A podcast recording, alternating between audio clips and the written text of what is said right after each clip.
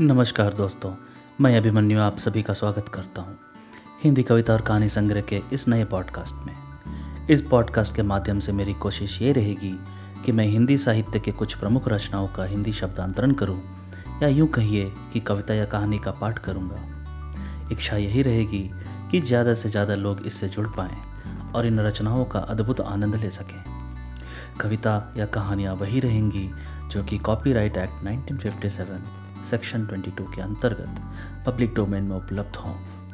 तो आइए शुरू करते हैं।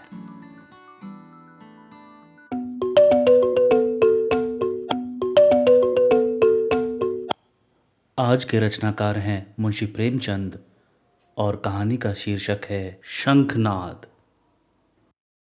भानु चौधरी अपने गाँव के मुखिया थे। गाँव में उनका बड़ा मान था। दरोगा जी उन्हें टाट बिना ज़मीन पर बैठने न देते। मुखिया साहब की ऐसी धाक बंधी हुई थी कि उनकी मर्ज़ी बिना गाँव में एक पत्ता भी नहीं हिल सकता था। कोई घटना, चाहे वह सास बहू का विवाद हो, चाहे मेड़ या खेत का झगड़ा, चौधरी साहब के शासनाधिकारी के पूर्ण रूप से सचेत करने के लिए काफ़ी थी। परंतु वह घटना स्थल पर पहुँचते, तहकीकात होने लगती, गवाह और सबूत के सिवा किसी अभियोग को सफलता सहित चलाने में जिन बातों की ज़रूरत होती है, उन सब पर विचार होता और चौधरी जी के दरबार से फैसला हो जाता। किसी को अदालत जाने की ज़रूरत न पड़ी।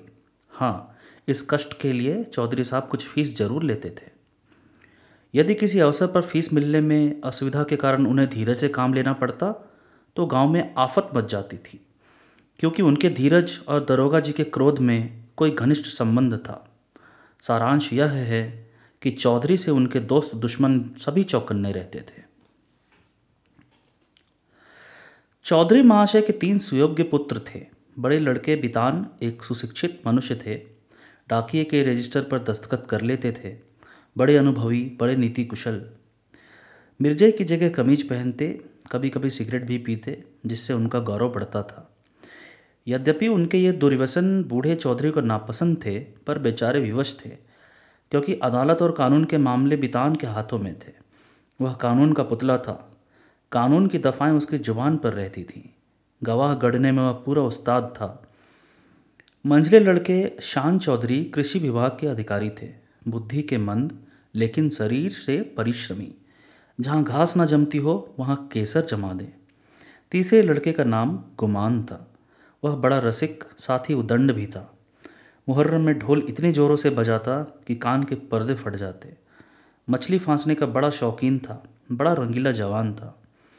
खंजड़ी बजा बजा कर जब वह मीठे स्वर से ख्याल गाता तो रंग जम जाता। उसे दंगल का ऐसा शौक था कि कोसों तक धावा मारता। पर घर वाले कुछ ऐसे शुष्क थे कि उसके इन व्यसनों से तनिक भी सहानुभूति न रखते थे। पिता और भाइयों ने तो उसे उसर खेत समझ रखा था। घुड़की, धमकी, शिक्षा और उपदेश, स्नेह और विनय, किसी का उस पर कुछ भी असर नहीं हुआ। हाँ भावजें अभी तक उसकी ओर से निराश न हुई थीं। वे अभी तक उसे कड़वी दवाइयाँ पिलाई जाती थी। पर आलस्य वह राज रोग है, जिसका रोगी कभी नहीं संभलता। ऐसा कोई बिरला ही दिन जाता होगा कि बांका गुमान को भावजों के कटु वाक्य ना सुनने पड़ते हों। ये विशैले शर कभी कभी उसे कठोर हृदय में चुभ जाते। किंतु यह घाव रात भर से अधिक न रहता। भोर होती ही थकान के साथ यह पीड़ा भी शांत हो जाती। तड़का हुआ, उसने हाथ मुँह धोया बंशी उठाई और तालाब की ओर चल खड़ा हुआ। भावजें फूलों की वर्षा किया करती। बूढ़े चौधरी पैतरे बदलते रहते और भाई लोग तीखी निगाह से देखा करते। पर अपने धुन का पूरा बांका गुमान उन लोगों के बीच से इस तरह अकड़ता चला जाता, जैसे कोई मस्त हाथी कुत्तों के बीच से निकल जाता है। उसे सुमार्ग पर लाने के लिए क्या क्या उपाय नहीं किए गए? बाप समझाता बेटा, ऐसी राह चलो जिसमें तुम्हें भी पैसे मिले और गृहस्थी का भी निर्वाह हो। भाइयों के भरोसे कब तक रहोगे? मैं पका आम हूँ, आज टपक पड़ा या कल? फिर तुम्हारा निबाह कैसे होगा? भाई, बात भी ना पूछेंगे, भावजों के रंग देख रहे हो। तुम्हारे भी लड़के हैं, उनका भार कैसे संभालोगे? खेती में ची न लगे कास्ट बिल्ली मैं भर्ती करा दूँ? बाका गुमान खड़ा खड़ा यह सब सुनता लेकिन पत्थर का देवता था, कभी ना पसीजता इन महाशय के अत्याचार का दंड उसकी स्त्री बेचारी को भोगना पड़ता था। मेहनत के घर के जितने काम होते, वे उसी के सिर थोपे जाते। उपले पाथती कुएँ से पानी लाती, आटा पीसती और तिस पर भी जेठानियाँ सीधे मुँह बात न करती, वाक्य बाणों से छेदा करती। एक बार जब पति से कई दिन रूठी रही तो बांके गुमान कुछ नर्म हुए।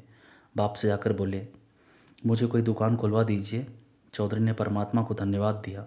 फूले ना समाए कई सौ रुपये लगाकर कपड़े की दुकान खुलवा दी। गुमान के भाग जगे। तंजेब के चुन्नटदार कुर्ते बनवाए।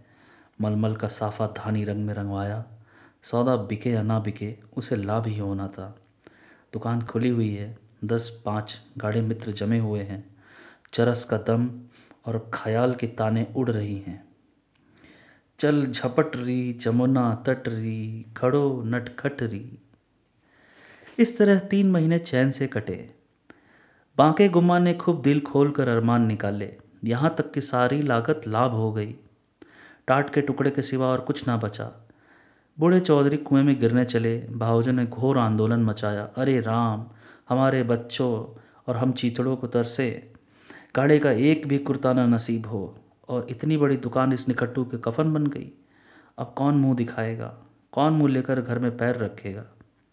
किंतु बाकी गुमान के तेवर जरा भी मैले न हुए। वही मुँह लिए, वह फिर घर आया और वही पुरानी चाल चलने लगा।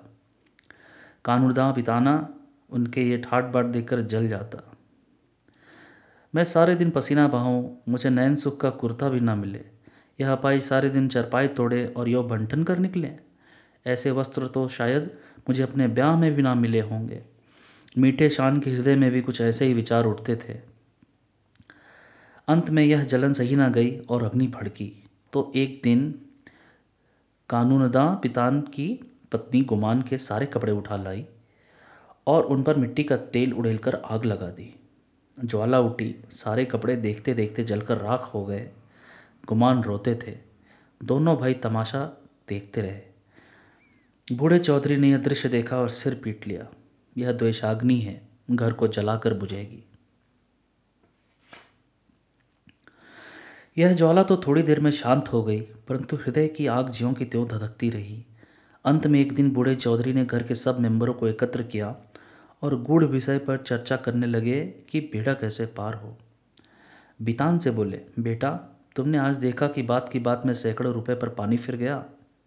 अब इस तरह निर्वाह होना असंभव है। तुम समझदार हो, मुकदमे मामले करते हो, कोई ऐसी राह निकालो कि घर डूबने से बचे। मैं तो चाहता था कि जब तक चोला रहे सबको समेटे रहूँ, मगर भगवान के मन में कुछ और ही है।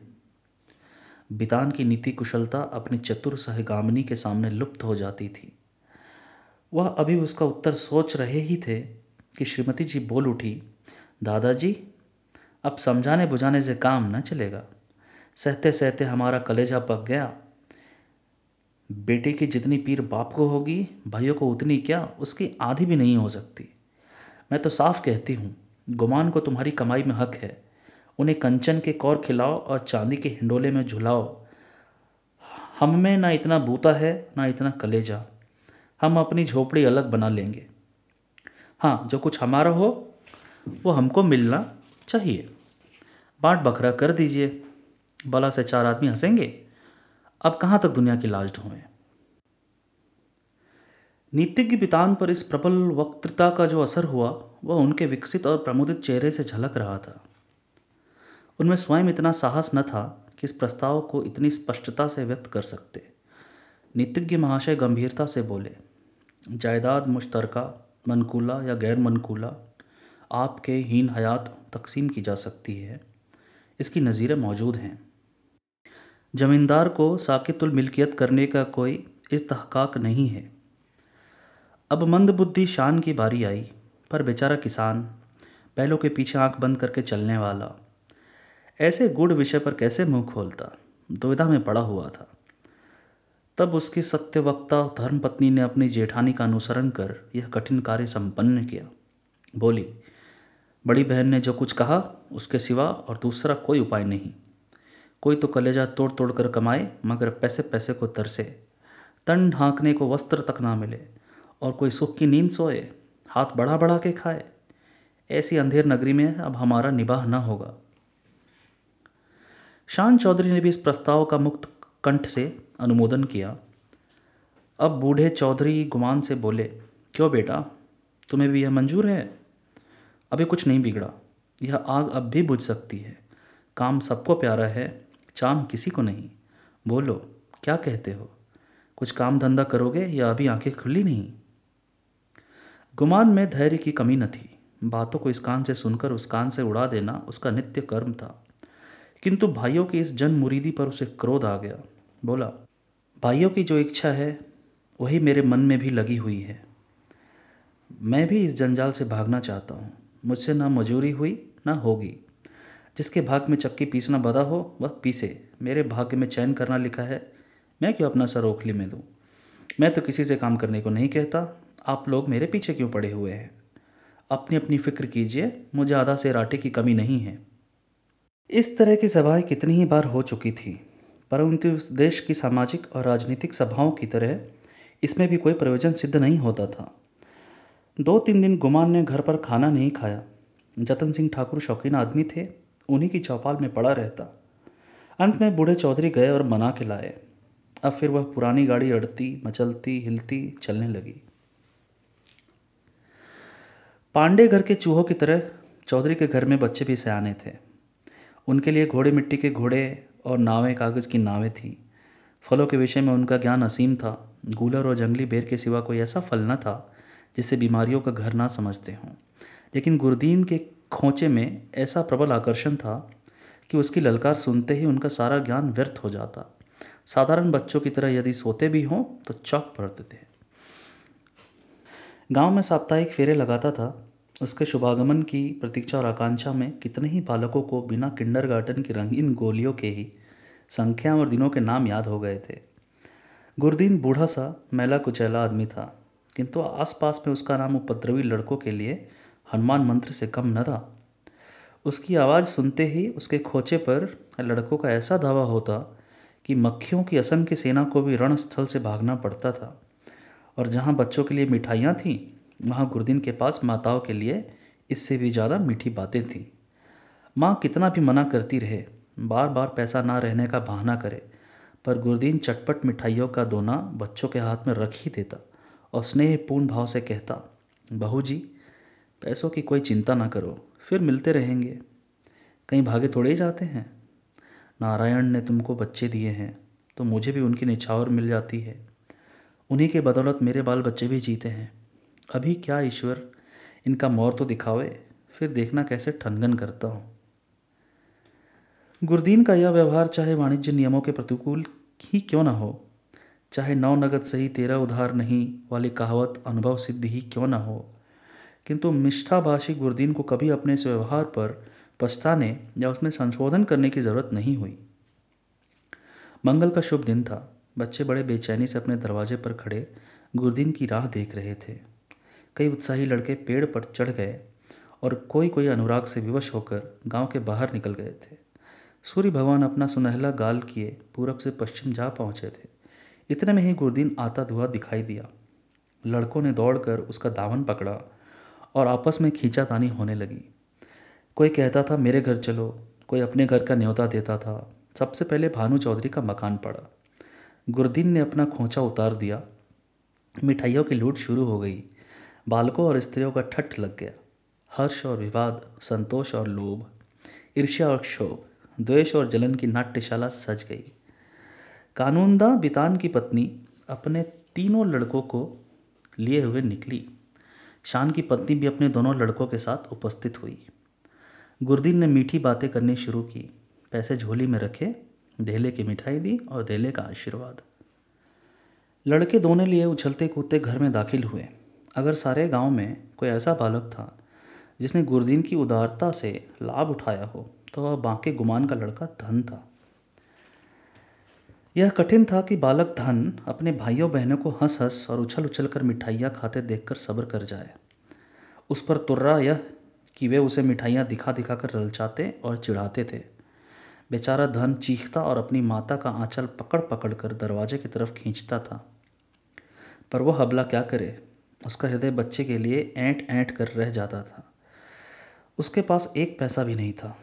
अपने दुर्भाग्य पर, जेठानियों की निष्ठुरता और सबसे ज़्यादा अपने पति के निकट्टूपन पर कुड़ कुड़ कर रह जाती थी।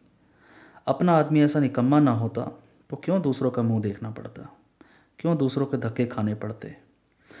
उठा लिया और प्यार से दिलासा देने लगी, बेटा, रो मत, अब की गुरदीन आवेगा तो तुम्हें बहुत सी मिठाइयाँ ले दूँगी। मैं इससे अच्छी मिठाई बाज़ार से मंगवा दूँगी। तुम कितनी मिठाई खाओगे? यह कहते कहते उसकी आँखें भर आई। आ यह मनहूस मंगल आज ही फिरा आवेगा और फिर ये ही बहाने करने पड़ेंगे। हाय, अपना प्यारा बच्चा धेले की मिठाई को तरसे और घर में किसी का पत्थर सा कलेजा ना पसीजे। वह बेचारी तो इन चिंताओं में डूबी हुई थी और धन किसी तरह चुप ही ना होता था। जब कुछ वश ना चला तो माँ की गोद से ज़मीन पर उतर कर लौटने लगा और रो रो कर दुनिया सिर पर उठा ली। माँ ने बहुत बहलाया, फुसलाया यहाँ तक कि उसे बच्चे के इस हट पर क्रोध भी आ गया। मानव हृदय के रहस्य कभी समझ में नहीं आते। कहाँ तो बच्चे को प्यार से चिपटाती थी, ऐसी झल्लाई कि उसे दो तीन थप्पड़ ज़ोर से लगाए और घुड़ कर बोली, चुप रहा भागे तेरा ही मुँह मिठाई खाने का है। अपने दिन को नहीं रोता, मिठाई खाने चला है। बांका गुमान अपनी कोठरी के द्वार पर बैठा हुआ यह कौतुक बड़े ध्यान से देख रहा था। वह इस बच्चे को बहुत चाहता था। इस वक्त का थप्पड़ उसके हृदय में तेज भाले के समान लगे और चुभ गया। शायद उसका अभिप्राय भी यही था। दुनिया रुई को धुनने के लिए तांत पर चोट लगाता है। जिस तरह पत्थर और पानी में आग छुपी रहती है, उसी तरह मनुष्य के हृदय में भी। चाहे वह कैसा ही क्रूर और कठोर क्यों ना हो, उत्कृष्ट और कोमल भाव छुपे रहते हैं। गुमान की आँखें भर आईं। आँसू की बूंदें बहुधा हमारे हृदय की मलिनता को उज्ज्वलित कर देती हैं। गुमान सचेत हो गया। उसने जाकर बच्चे को गोद में उठा लिया और अपने पत्नी को करुणोत्पादक स्वर में बोला, बच्चे पर इतना क्रोध क्यों करती हो? तुम्हारा दोषी मैं हूँ। मुझको जो दंड देना चाहो दो। परमात्मा ने चाहा तो कल से लोग इस घर में मेरा और मेरे बाल बच्चों का भी आदर करेंगे। तुमने आज मुझे सदा के लिए इस तरह जगा दिया। मानो मेरे कानों में शंखनाद कर मुझे कर्म पथ में प्रवेश का उपदेश दिया हो।